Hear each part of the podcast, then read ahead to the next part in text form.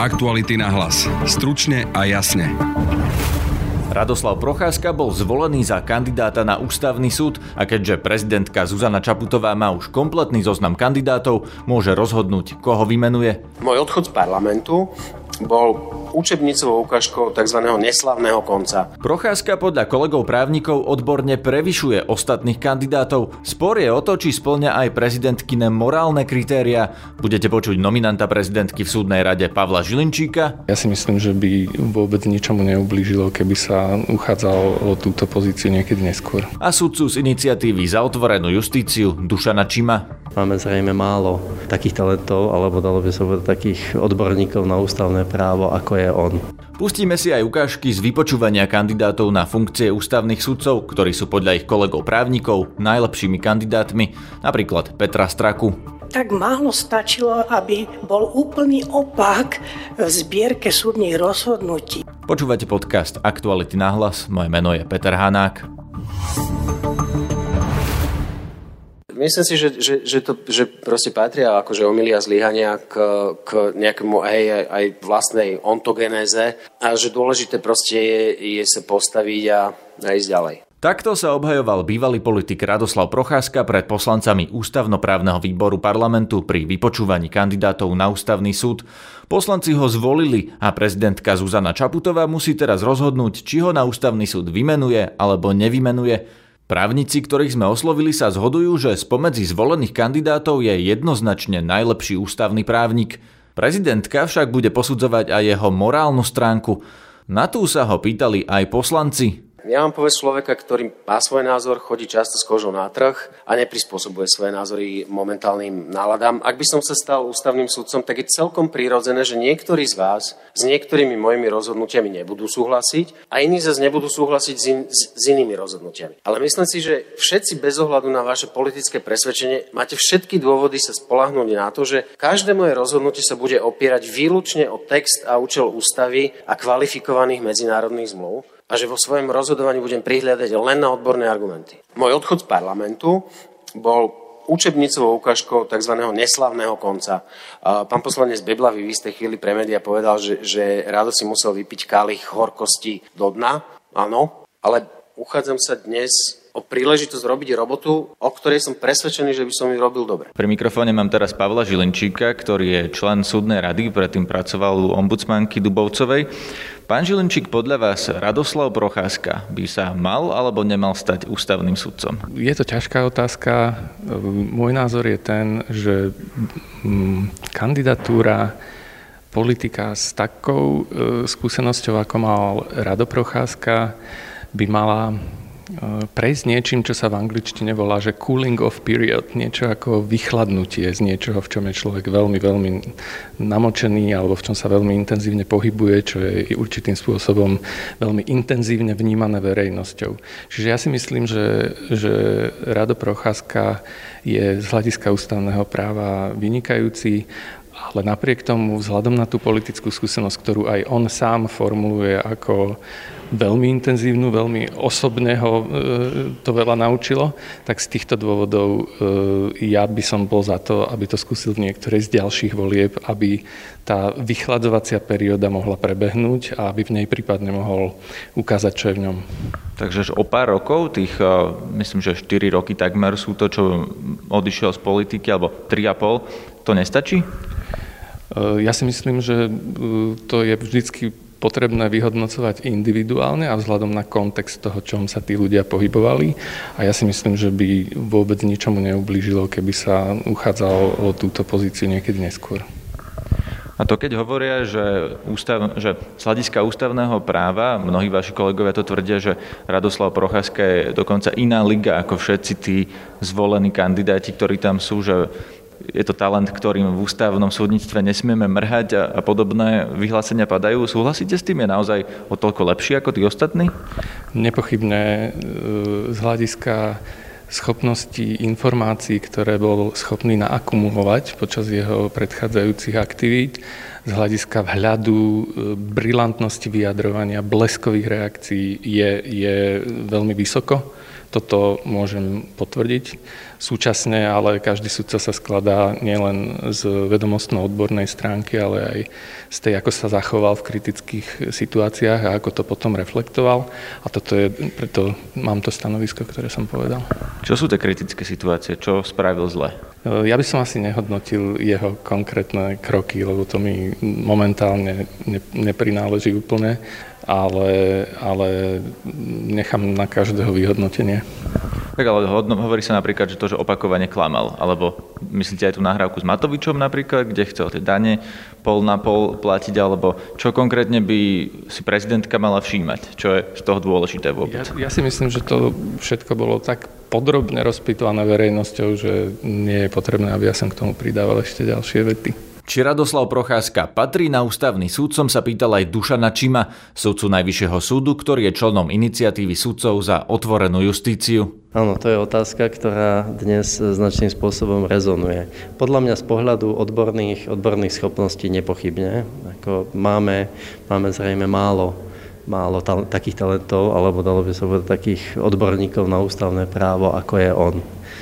Rozumiem aj tým výhradám, ktoré sú vznášané v súvislosti s jeho pôsobením v politike. Bude musieť, pani prezidentka, pokiaľ bude uvažovať týmto smerom, bude musieť ako veľmi zvažovať, samozrejme. Ako tak. Môj osobný názor je, že, že každý by mal dostať nejakú ďalšiu šancu. Z toho pohľadu, že už bol odmietnutý pán doktor Procházka na úrovni európskej, že dá sa povedať, že už si nejakým svojim očistcom asi prešiel, alebo tak. Je otázkou, že či to je z pohľadu uchádzania sa o túto funkciu dostačujúce. A podľa vášho názoru to je, alebo nie dostačujúce? A poviem to takto, asi by som nechcel byť veľmi v koži toho, kto musí sa takýmto spôsobom rozhodovať alebo menovať, ale... ale opakujem, že z môjho pohľadu pri jeho pôsobení v oblasti práva, ako tak som nezaznamenal, nezaznamenal takéto výkyvy, aké sa mu prihodili v politike, takže asi, asi bude treba si to zvažovať aj, aj z tohto pohľadu. Ak sa pozriete na tých zvyšných kandidátov, sú tam lepší kandidáti ako Radoslav Procházka na funkciu ústavného súdu z tých zvolených, ktorých reálne prezidentka má na stole? To je takto, že keď budeme zvažovať tie, tie od... tú odbornú pripravenosť na pozíciu ústavného súdu, tak väčšina z nich asi, asi nemá, nemá tú odbornú, ako hovoria českí bratia, prúpravu, ako pán doktor Procházka. Z pohľadu toho, čo im je možné vytýkať po tej druhej stránke, to znamená z pohľadu tej morálnej integrity, ktorá bola aj za tým, že neúspel pri tej nominácii na súdny dvor Európskej únie, tam si myslím ale, že zase sa nájdu takí, ktorí sú na tom z tohto pohľadu lepšie. Takže viem si predstaviť niektoré mená. Je pravdou, že tá zostava, ktorá tam je, alebo tak, mohla byť aj podstatne lepšia a mohla byť aj podstatne horšia. Ktorých by ste vybrali vy? Mm, neviem, či teraz je dobré hovoriť o menách, ale z osobnej skúsenosti napríklad, ako určite by som hovoril o doktorovi Strakovi z Prešovského krajského súdu, s ním mám aj osobnú skúsenosť a dokonca skúsenosť, ktorá ma viaže ešte z čias štúdia na právnickej fakulte a tak, takže myslím si, že ho poznám dlhé ruky a myslím si, že on je, on je taký človek, ktorý tam z tejto vybratej zostavy patrí. Keby sme sa vrátili k tomu Radoslavovi Procházkovi, tak keby ste boli v koši prezidentky a naozaj by ste si museli vybrať, že či tam dať Radoslava Procházku alebo niekoho iného zo zoznamu tých, ktorí sú tam zvolení, ako by ste sa zachovali?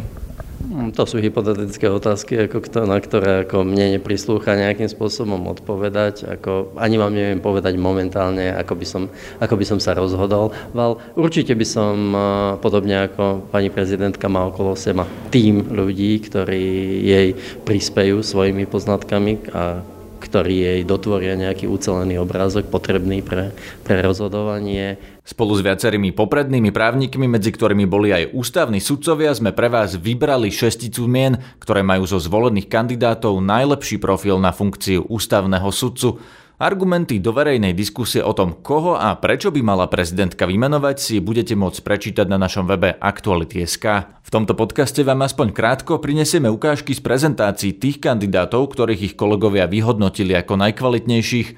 Oslovení právnici, z ktorých viacerí nechceli byť menovaní, vyhodnotili najčastejšie ako odborne aj morálne vyhovujúceho kandidáta Martina Vernarského, ktorý na ústavnom súde už pôsobí ako poradca.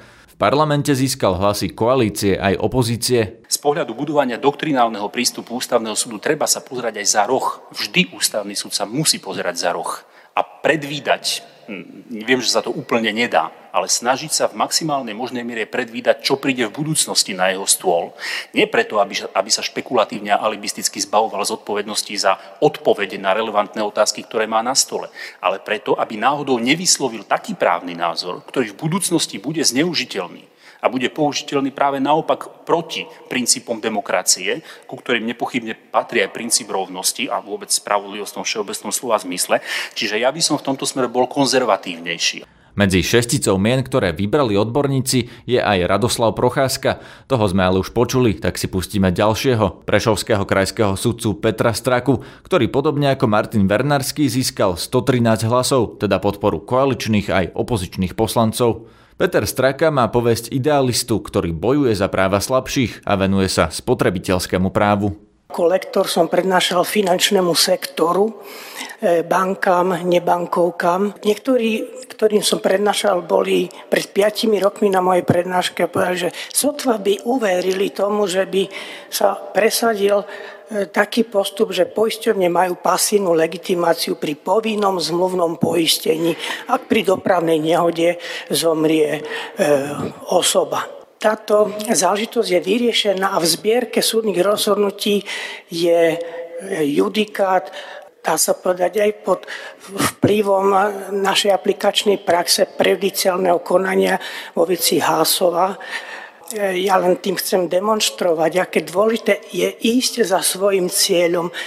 Tak málo stačilo, aby bol úplný opak v zbierke súdnych rozhodnutí. Mienkotvorný senát predkladal úplný opak v decembri dvetisícsedemnásť do zbierky, do kolegie Najvyššieho súdu a v spolupráci s právnou vedou s katedrami sa podarilo zmeniť tento vývoj a priznať občanom náhradu nemajetkovej újmy. Oslovení právnici vybrali spomedzi kandidátov aj prokurátora Mareka Tomášoviča, ktorý pracuje na netrestnom odbore generálnej prokuratúry. V parlamente získal deväťdesiat hlasov. Moja prax a činnosť v práve je pomerne rôznorodá. V rokoch dvetisíc až dvetisícosem som bol súdnym exekútorom. Predtým som vykonával právnu prax ako ako advokátsky koncipient, notársky koncipient, podnikový právnik. Postgraduálne štúdium som robil v odbore obchodného práva. Na generálnej prokuratúre sa stretávam tiež s rozličnými právnymi odbormi, nevynímajúc verejné právo a krátku dobu som robil aj trestné právo, ale zároveň okrem toho som dosiahol aj pomerne úzku špeci- špecializáciu v niektorých oblastiach, najmä v oblasti civilného procesu a v exekučnom práve. Do najlepšej šestice podľa nami oslovených odborníkov sa dostali aj Libor Duľa a Ladislav Dudič. Konkrétne argumenty prečo sa dočítate na našom webe. Koho vymenuje prezidentka Zuzana Čaputová sa dozvieme zrejme až na budúci týždeň. To je na dnes všetko. Počúvajte nás aj ráno v našom novom podcaste Ráno na hlas. Nájdete nás na našej stránke Aktuality.sk lomka podcasty, na Facebooku podcasty Aktuality.sk aj na Instagrame Aktuality na hlas. Na dnešnej relácii spolupracovala Tatiana Prejsová. Zdraví vás Peter Hanák. Aktuality na hlas. Stručne a jasne.